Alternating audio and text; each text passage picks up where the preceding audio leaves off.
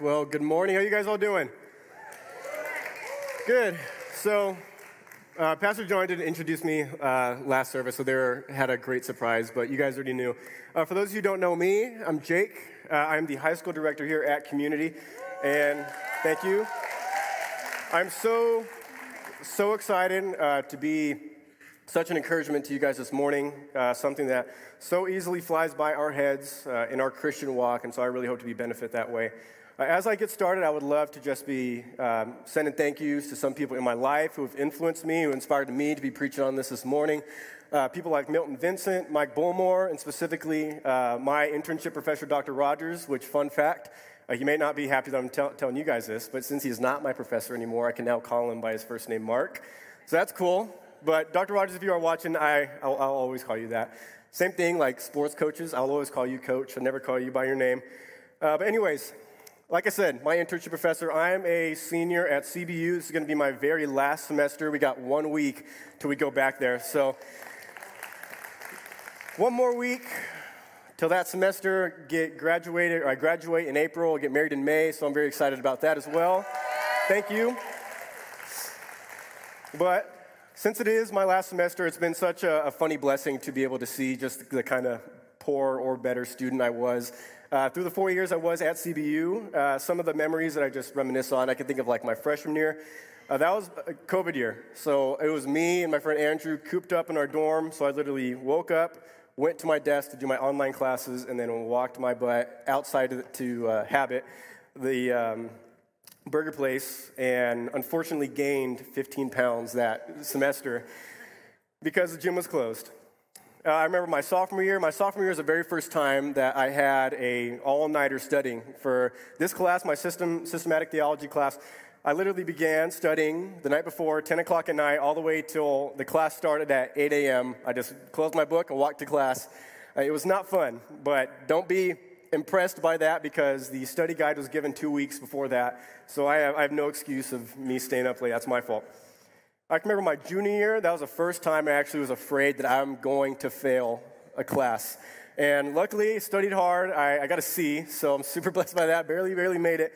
But I was terrified about that. And even my senior year, uh, like I said, last semester, but I'm still, when I walk through the door on January eighth, I'm still going to be afraid something's going to happen that's going to ruin my chances of graduating. Maybe send me back another semester, another year. Not going to be happy. But I was afraid in many of those times. And I can remember, who, who went to the uh, Christmas service last week? You guys have an amazing time. I had a great time. You may have seen me and Pastor Joe uh, doing the pre-service stuff with our little games and everything like that. Uh, during John's little sermonette, as he was coming up after his videos and the worship, uh, he talked a little bit, just a few sentences, about what we fear, right? So he said, who's afraid of spiders? Who's afraid of snakes? Uh, the thing that was popping up into my mind, what I'm afraid of, you guys ever heard of thalassophobia? Anything from that? If you guys don't know what that is, uh, it's like the fear of like big or like deep water.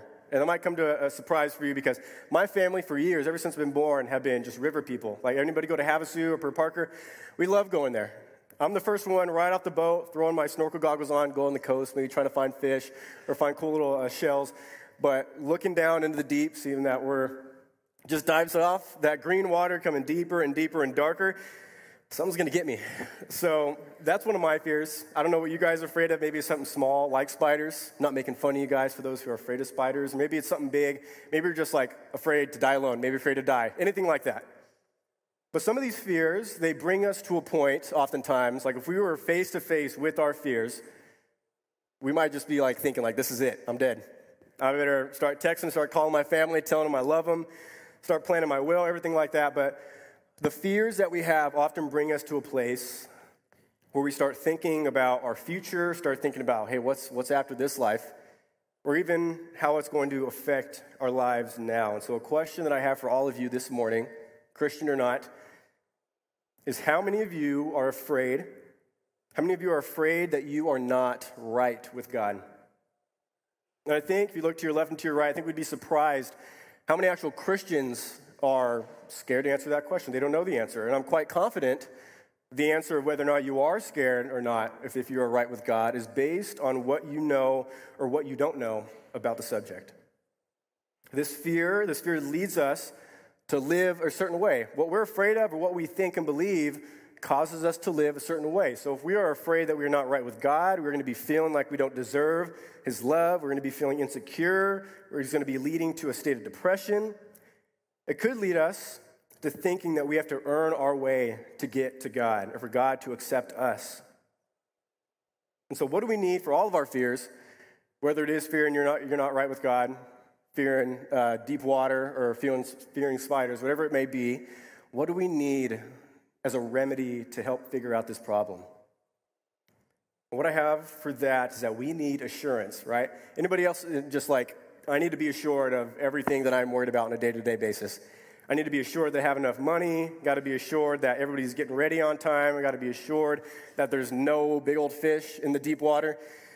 We need assurance in our lives for the fears that we have, because if not, we're going to be getting eaten up by our fears and not living a life that we like to enjoy. And so what do we need in the Christian life?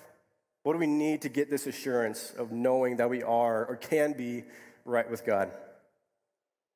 Mike Bullmore, uh, who I referenced saying thank you to in the beginning, uh, he is a pastor out of Wisconsin, kind of random, I know, from me bringing it up, but he goes, he's brought invited to this organization now, some of you guys may know, called the Gospel Coalition. They send him this letter, and he receives a question. They ask him, as long as, as well as many other pastors, they say, what is the most crying need in the church today? The answer that he gives, I think, is going to be the exact same answer to how we solve, or how do we overcome or figure out the fear that we have of whether or not we are right with God. And it is nothing new. What I'm going to be saying this morning, what Mike Bullmore said, is nothing revolutionary. It is in our faces, the gospel in Scripture. But nonetheless, it is so easily, some of the things that are just in plain sight fly by our heads, right? This is what he says. This is his quote. So what do we need? What is the most crying need in the church today? He says, not just a biblical theological literacy, but a functioning biblical theological literacy, especially a functioning gospel. So in other words, if you didn't know what that quote meant, do you know and understand your Bible? And more importantly, do you know and understand the gospel? And this isn't necessarily just you knowing a certain amount of verses, or you know what who wrote certain books, or what time they were written, or what verse goes with which kind of doctrine that Christianity teaches. This is amazing knowledge to have, right? I'm a theology guy. You can talk my ear off all day long, and I will love it. But if it is not functioning properly in our lives, is this stuff that we know about God and about the Word and about Christ, about the gospel, if it is not functioning in our lives, then all the stuff that we know about them is going to be vain. Our faiths will shrivel up because they're based on what we know rather than God. And some of us in this room continue to stand condemned because we do not know the gospel. So this idea of the gospel not just being some statement in a book or some cool dinner table conversation or only for the pastor to know and then for you guys to be taught, but if it is the foundation, if it is the root, the cornerstone of where we base everything in our faith, how we view us going to work, how we view our relationship with our husbands or wives, with our kids, how we deal with sin or habitual sin or temptation, if all of that is rooted in an understanding of the gospel, then that is going to give us the power to have a life changed now. All over Scripture, you're going to be able to see that the authors of the books give you commands as Christians. They might explain something uh, that happened in the Old Testament. They might be making claims, but it is always, it is always in light of the gospel. They always point back to what Christ has done for us. And so it is a functioning gospel, a gospel that is applied effectively into your lives, the way that it changes your thoughts, the way it changes your actions, that is going to be effective. It is they, they saw this functional gospel in everywhere in our Christian life. So how do I know if I am right with God? Am I right with God? Why must I get right with God? What must I do to be right with God? We need assurance, and I believe this morning, as I said, to be an encouragement to you, we're going to be in Romans chapter five. You can get your little Bibles apps out, or if you have just old-fashioned book in your hand, that's even better. I, I'm, I'm an old guy. I need pages right in front of me. So you guys go ahead and take that out. Romans five. We're going to be in verses one through five this morning. starting in verse one, it says, "Therefore, since we have been justified by faith, we now have peace with God through our Lord Jesus Christ." So I'm going to be stopping just right at the first word, therefore. I know we want to kind of get into the meat and bones of the verse, talking about how we're justified by faith, how we have peace by God, but it is this connecting word, therefore. We're going to be taking you guys to English class this morning. What the word therefore is, is a conjunctive adverb, and if you don't know what that means, it connects two different sentences or two, two different clauses. It shows the function or shows the relationship between those two things that may not make sense apart from each other. So he's saying, therefore, we are justified by faith. We have peace with God, but he's still talking about something before. And what he is, the context to this verse is chapters one through four. Everything that Paul's been saying in the first four chapters, he's relating to this very first verse of chapter five. And so this example of therefore, right, just a few, few examples. Johnny does not lie. Therefore, you can trust Johnny.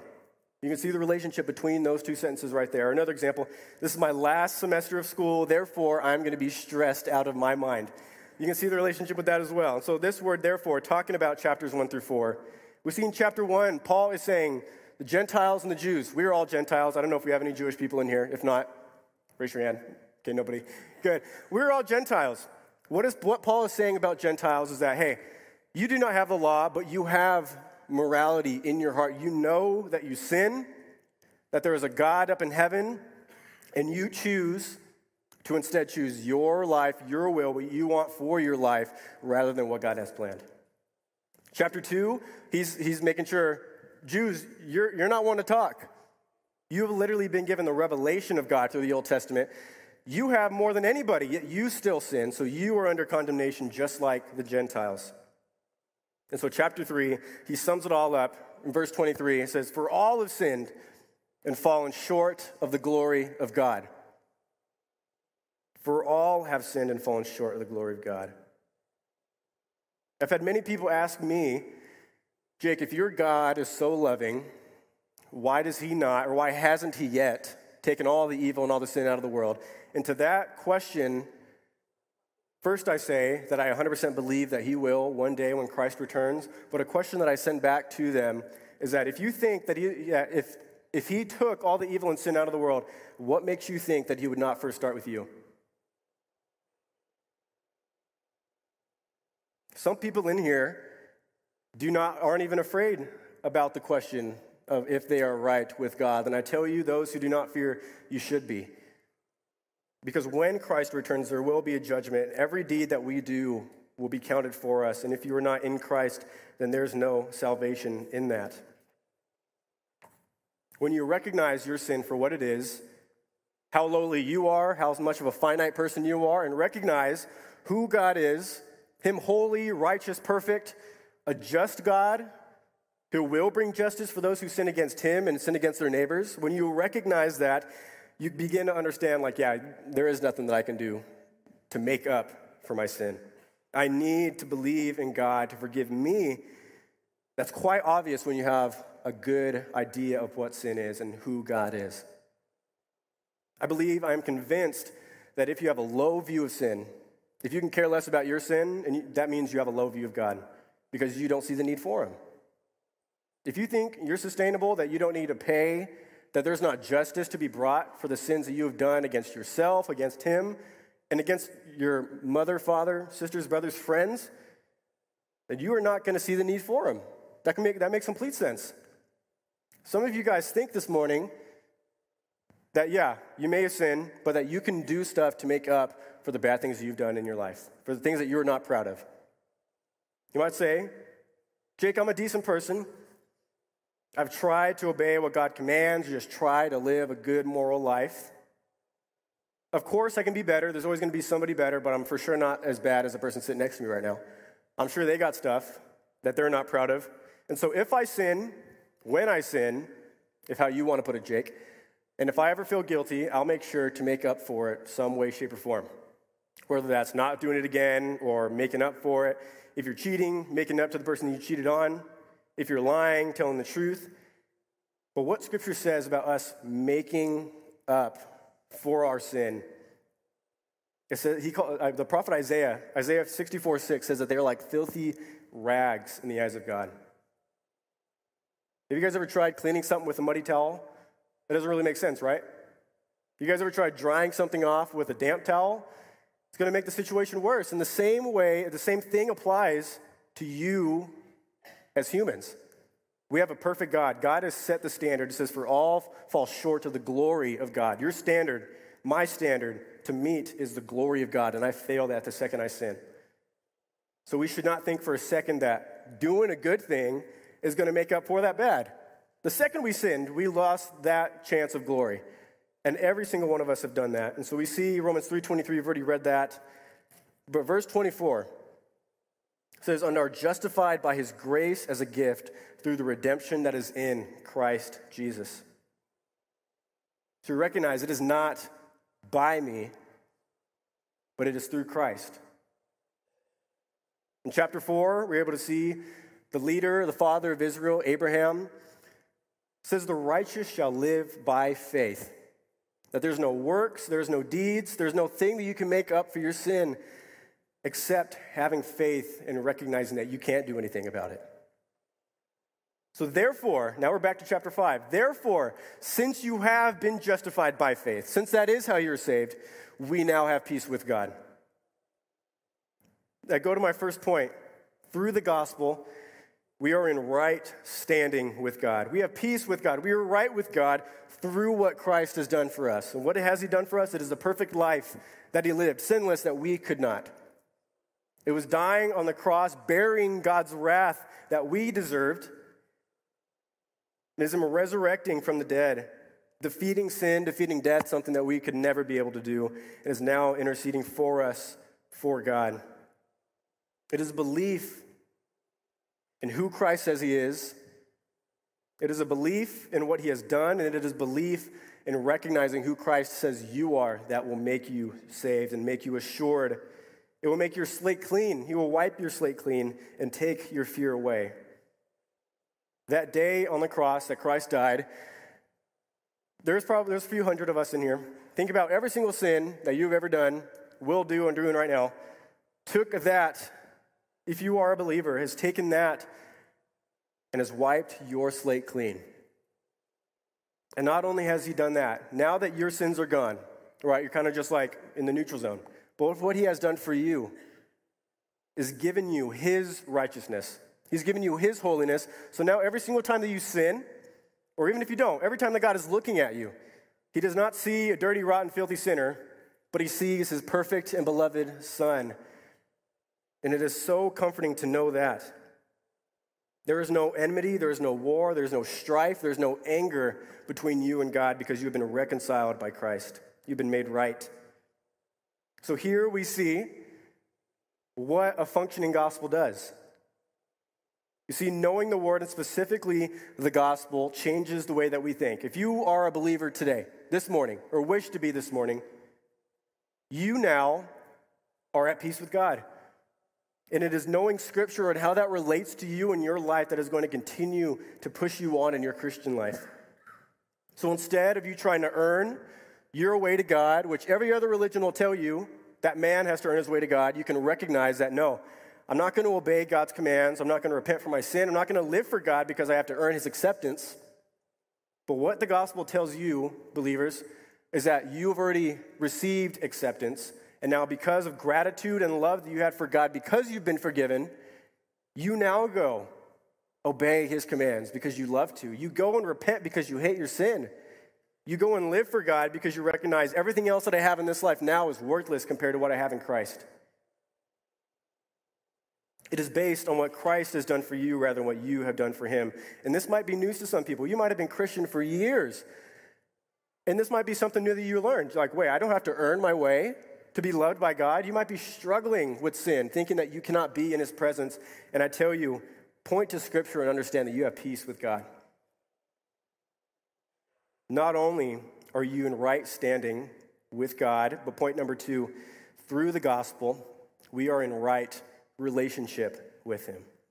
And that is found in verse two of Romans chapter five. Let's read it. Verse two.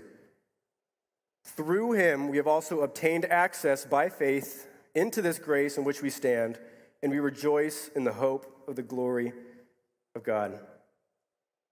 So obtained access, that is what you think it means. You have the key, you have the card, you have V I P access to the grace that has been given to you in Christ. And once again, it is through him. This is Paul carrying on, saying, hey, you have been saved by grace, but it is also in grace that you live. And we we struggle to recognize that we are to live in this grace. It says, into this grace, God's unmerited favor for you. Unmerited favor for you.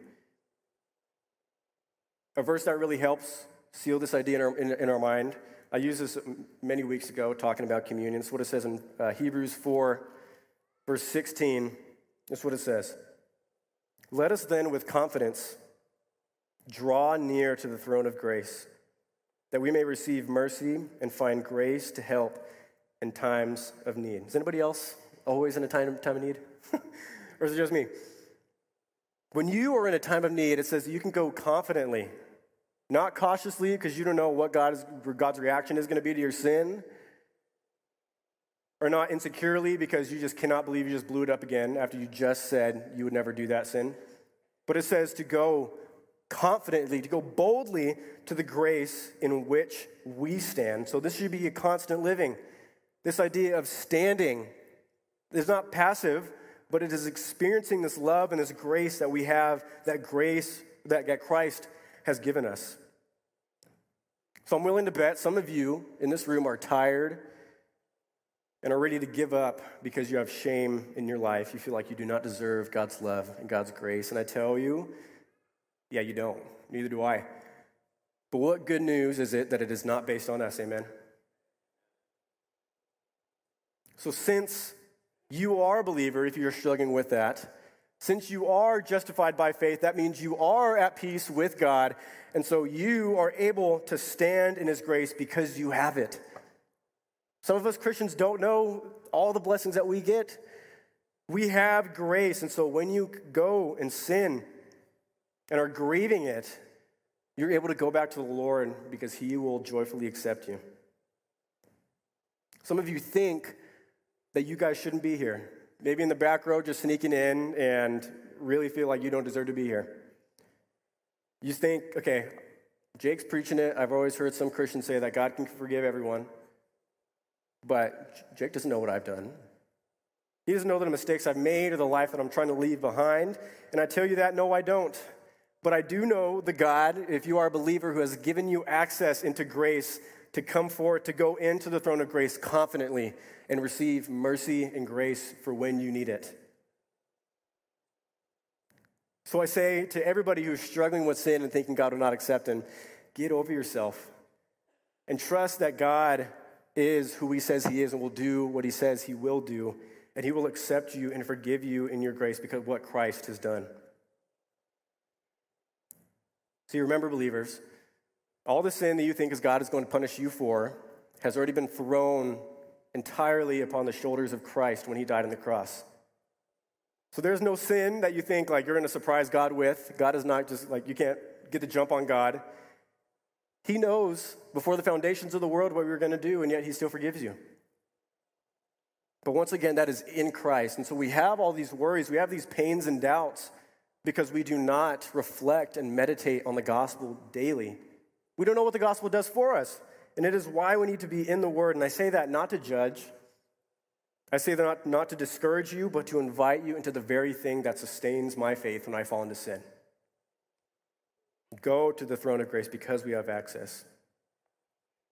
We make this mistake living our Christian lives. We do everything opposite of what the gospel is telling us to do. We think, okay, I need to be obedient to God so that I can receive his acceptance. But in reality, when you understand the gospel, when you understand the word of God and who Christ is, you understand like, no, it's not what the gospel says. It says that I am, if I am in Christ, if I'm a believer, that I have received acceptance, that I am at peace with God, and knowing that truth, knowing that truth, not just that it's right there in Romans five, but knowing in your life and applying it, you can recognize that you are at peace and that you do not need to obey God. You don't need to repent from your sins. You don't need to live a life dedicated to God based on obligation, but you do that out of love and gratitude for what he's already done for you.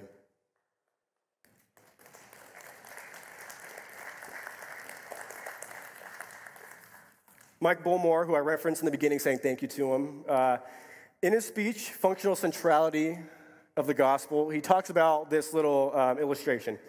Now, we're not, it's not going to be on the board, but I want you to create it in your in your mind. Think about, anybody know what concentric circles are? Right, one small, get bigger, get bigger, bigger. So right in the middle, I want you guys to just have one small circle in your mind and just slap the gospel into there. He says that everything that we do in our lives, every decision that we make, every relationship that we have is going to be lived through and drawn back to what the gospel says about believers. And so when we recognize that, yeah, Christ has died for my sins, he has paid for the sins of the world, he has died, been resurrected, and now is with the Father. When we understand that, we're able to go to our second circle, gospel truths. So make a little bit bigger circle, write down or type, whatever you do in your head, gospel truths. This is not the gospel, but it is, but they are implications of what we as Christians receive or what we have, who we are when we put our faith in Christ. Romans five is a perfect example. Therefore, since we have been justified by faith, right there, that's the gospel, having faith in what? Having faith in Christ dying for our sins. Since that is happening, we have peace with God. So the, uh, the gospel truth for you this morning, if you are a believer, you are at peace with God. And what is that supposed to do? The very last circle, gospel behavior. Write down gospel behavior in your mind. We have a gospel, gospel truths, gospel behavior. What we know about us, our identity as Christians, what we have, will soon change the way that we choose to live our lives.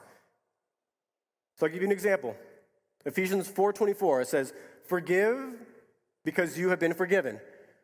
So that verse, right at the very end, you have been forgiven. That is the gospel. You've been forgiven of your sins through what Christ has done for you on the cross. That is another gospel truth. You've been forgiven. Christians, you have been forgiven of the sins that you've done, doing, and are going to do. And so by implication, by the natural behavior, by recognizing God's love for us, we can say, okay, Christ has died for me because I am a Christian, so let me go forgive others. Because when you reflect on the gospel in any situation that you're in, it does not matter, every single situation, when you have the centrality of the gospel in your life, you're going to be able to say, wow, this person just wronged me. It might have been many years ago that this person wronged me and I've had bitterness towards this person. But guess what? I have been forgiven when I am undeserving. So let me go to her, to him, and reconcile, even though I know they don't deserve it, because I know I did not deserve the forgiveness I've received. That is a functioning gospel in your life, and we do not always do that. Another example, another illustration, Milton Vincent in his book, uh, The Gospel Primer, which is an amazing book, by the way. I encourage you to go buy that. Such an influential book in my life. He breaks it down like this. He says, we have, in the Christian life, gospel indicatives and gospel imperatives. Sorry, I'm taking you to English class again. Not trying to do that. But what an indicative is, is it's a statement. He's saying, okay, Jake, you are forgiven. Jake, you are a child of God. Jake, you are redeemed. That is an indicative. It is telling me something of who I am or what I have. And since knowing these indicatives, I can now go and live a life of gospel imperatives. Imperatives are command. Kids in the room, when your guy, when your parents tell you to do something, that's an imperative. Parents, when your spouse tells you to do something, that's an imperative. We... If we think that we're going to live out this perfect life of obeying God, you're going to be surely disappointed and have no faith at all, because this is going to be based on you. If you base your faith on a church and they let you down, it was not faith at all because it was not faith in God. If you have faith in yourself, it is not faith because it's not faith in God. So if you have faith in what Christ has done for you, if you believe the indicatives of your life and what that means, what you have, you are able to be sustained and nourished completely to be able to go and love and obey the commands of God. You're able to go repent.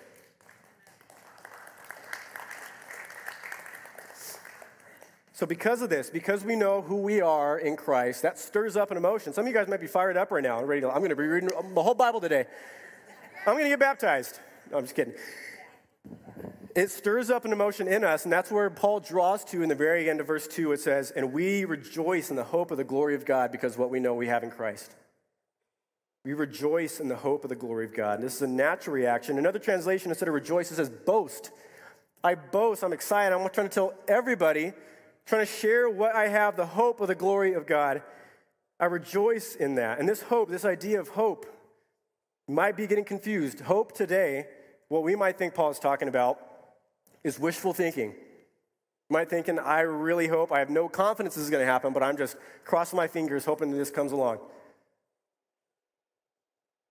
What Paul is talking about with that hope is a certainty. That is what he's meaning by that. He's saying a certainty that this is going to happen. I have an expectation that this is going to be an event in my life. So he's saying, I hope. I expect the glory of God one day. So I am able to be hoping joyfully that God, the God who has saved me from my sin, the God who has redeemed me and forgiven me, I'm going to be able one day to rejoice and worship and reverence the God who has redeemed me. That is what he's saying we hope for because of what we have in Christ. And so God's grace frees us to a life of worship rather than burden. We go to our point number three. Through the gospel, once again, we have right hope in God.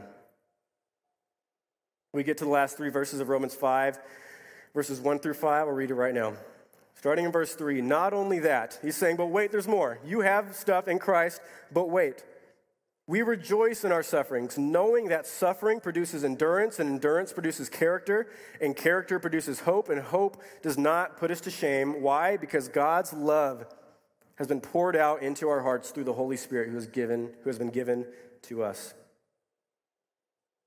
So right here in these verses, Paul is probably facing uh, an objection from some Christian or maybe a non-believer, saying that you guys might be thinking the same objection, saying, Paul, Jake, you don't know a thing about what I go through.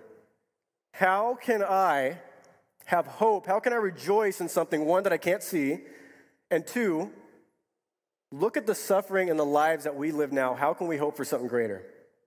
And this is what he says. Paul is saying, not only is this just um, abstract thinking or head in the sky kind of religion, he's saying, though we hope for that because we know it is going to happen, we can experience, we can live, we can rejoice in what we are going through now. So we can rejoice in our sufferings. These sufferings aren't just like a minor convenience, minor convenience like kids are taking forever and we're going to be late to church. Or maybe, I'm late to work, I'm hitting every red light, Lord, why are you putting me through this? I don't think it is. That's what Paul's talking about. And I also, I also don't think he's only talking about Christian persecution. He's not only talking about when we get killed as a, or die as a martyr. He's not talking about when we only go to prison for our beliefs. I believe that he's talking about the pain and the suffering that we deal with in our daily Christian lives. The trauma that we face. And Paul knew, Paul knew what suffering was. He's not just making it up because he's never experienced it before and saying, hey, you guys deal with it. Right, Paul experienced shipwreck, experienced being whipped, almost stoned to death, starved, lost his influence as a Pharisee, having to fund, having to work his own ministry. He knew what suffering was, and he says that we can rejoice in that.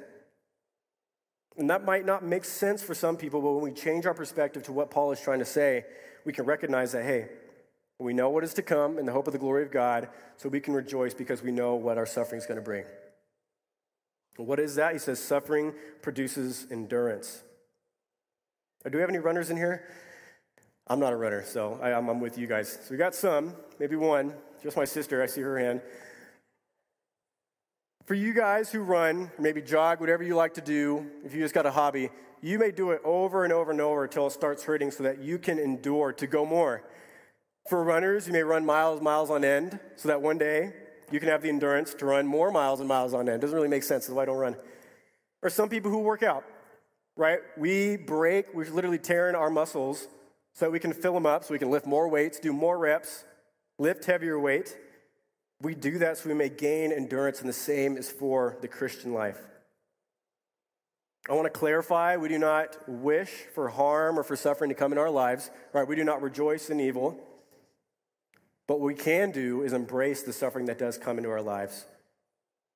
I can't tell you how many times how many times I had to go through something so that I can be the person I am, or so that I can last longer in certain situations because they've happened so many times. If we back up, you guys are in your seats, you can't do that, but I can. If you guys back up and think in retrospect of what the trauma that you've had to deal with, the suffering and the pain that you have in your life, you can be able to say, man, I would not be where I am today if I did not have to do that, if I did not have to endure that pain, that trauma.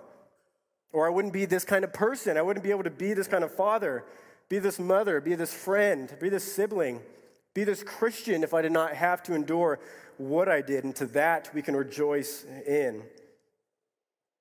If you are a believer, this may be another surprise for some of you guys. God is not punishing you in your suffering. If he was punishing you, that means there's still sin to be punished, and Christ's death was for nothing, right? So if you are in Christ, Christ is not doing this to punish you, but he is doing this to mold you. He's doing this. The lessons, the experiences that we have are doing so to endure us, to build our character. All right, it says suffering produces endurance. Endurance produces character. It is not God's goal, Christians, for you to live a comfortable, successful life. It is not. What his goal, what his will, what his plan is for you is to build, to mold you to be like his son. Perfect in all ways, shapes, and form. It may not look like that now, but you look over four decades of living a faithful Christian life, you're able to see, man, I'm not the person that I want to be, but I'm for sure not the person that I was. So it may be death in your family. It might be a disease. It might be doubt. It might be sin in your life. It might be a broken relationship. It might be a few difficult kids or maybe a difficult spouse. It may be a toxic work environment. Some of you guys are going to say or thinking in your minds, Jake, you don't have a clue of the life that I live. And I can tell you that, yeah, I don't. I may know some of you. I don't know all of you. But what I do confidently know is the God who has control over that. So as we look to Scripture, as we see a functioning gospel in our lives, we can point, right? Some of you may know this by heart, Romans eight twenty-eight. It's not on the screen, but for all things, not just some things at some times, but it says, for all things work together for good for those who love God and are called according to his purpose. So if you are a Christian, if you have faith in Christ to forgive your sins, you are one who loves God and you are one who is called according to his purpose. And so to that, you can say, all things in my life are working for my good. The issue that we have sometimes is, what is my good? My good is not my comfortability. My good is not success financially or materialistically. My good, whether I have nothing or whether I have much, is to be made to be more like Christ. Your good is not a lack of suffering. It is a process of growing to be more like him. Christ loves us so much, yes, that he died for us where we were. Romans five eight, we're not going to get to it today, but it's still in the same chapter. That we know God's love by this, that Christ died for us while still sinners. So he died for you, bought you where you were at, but he loves you more than that because he does not leave you where you're at, but moves you to become more like him. And that, brothers and sisters, is something that we need to strive for in our Christian life. This Christian Americanized idea of what Christianity is, that God wants to prosper you in your life now, is false. And if you have that goal, Christians, of getting up materialistically, growing financially, you are going to have a bad life. It is going to leave you unfulfilled, unhappy. It might give you a little high at the time, but I'm sure when God comes to judge, you're going to be regretting that you were shooting for that in your life. But if you are aiming, saying, Lord, no matter what situation I am in, Paul says, I know what it is to have much and know what it is to have little, but I have Christ to be content with. And if I am being conformed to Christ, Lord, I am happy and I will endure it. And because you're throwing so much suffering into my life, I can endure and it's building my character. And lastly, this character leads to a hope, the same hope that Paul talks about in verse two. We know that this life is not easy. We know that this life sometimes is, in our minds, is not worth living. But I can tell you we have a hope and we long for the day when Christ returns because he will take all evil, all suffering, all pain away, restore all things. And so when we have an eternal mindset, when we're not focusing on our lives now, but focusing on what we have in the future. In this hope of the glory of God, we're able to endure so much more because we know what it is going to bring. Paul says this about his sufferings, and it applies to you. Uh, Second Corinthians chapter four, verse sixteen through eighteen, this is what it says. So we do not lose heart.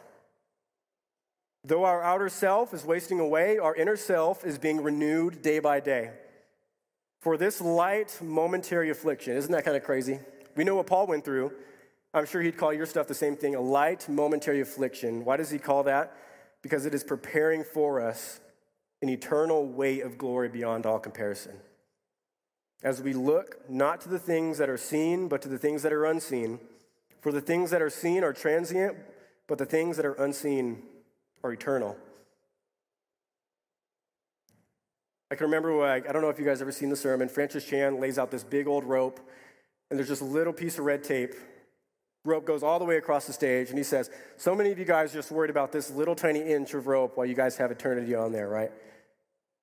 When we set our hopes to the right things, hope does not put us to shame, because why? We have the love of God in us through the Holy Spirit. And his love has not been sprinkled on you, hasn't been flicked, has been splashed on you, but it says it has been poured out. It has been dumped. Niagara Falls of grace and love have been poured out on you, believer, and we need to begin believing that. And to reinforce this, the last passage that we'll be in as we close out, Romans eight, verses thirty-one through thirty-nine, this is what it says about God's love.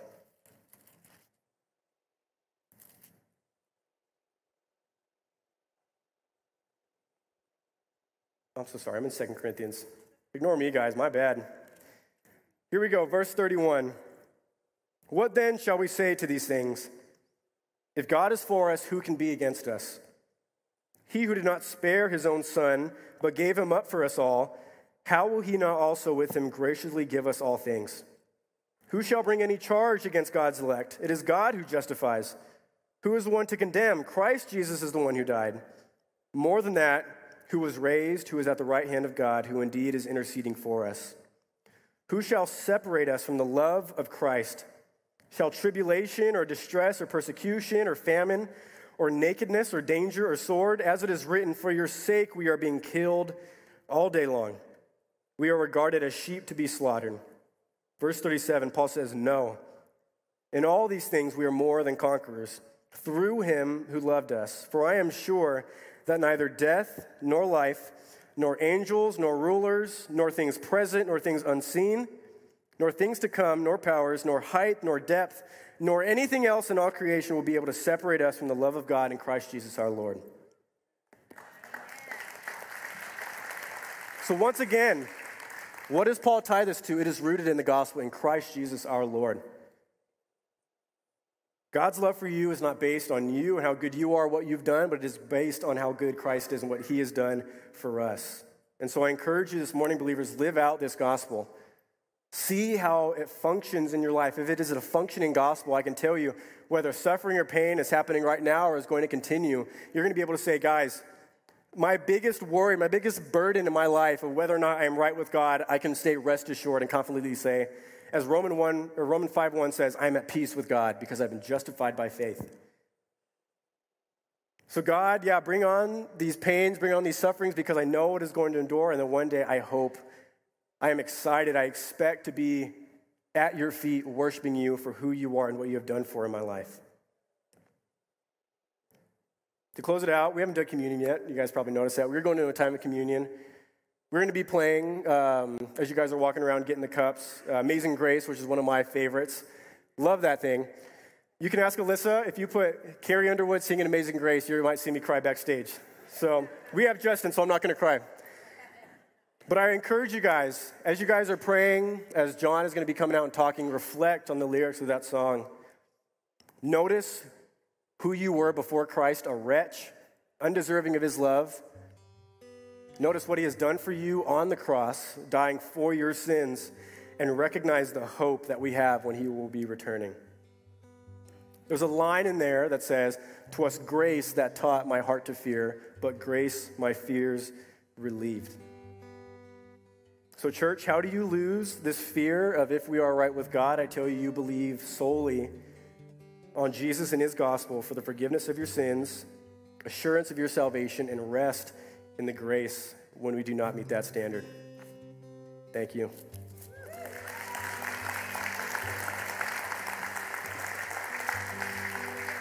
Amazing grace, how sweet the sound that saved a wretch like me. I once was lost, but now I'm found, was blind, but now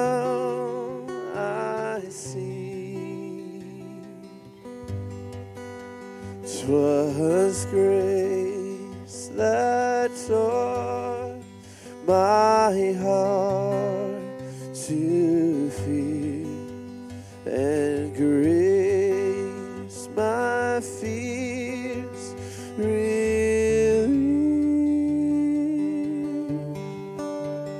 How precious did that grace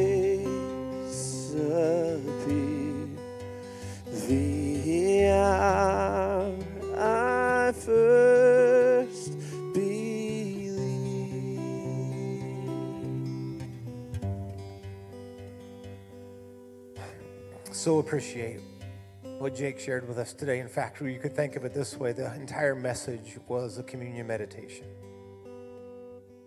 We come together and we hold this bread, we hold this cup because he made us right with God. Right standing with God, right relationship with God, right hope with God. All it's all summed up in one word, righteousness. But we're not righteous because of our effort. We're righteous because of his effort. And we accept that by faith, that gift given by his grace. So with that bread right now, remember your Jesus and what he did for you.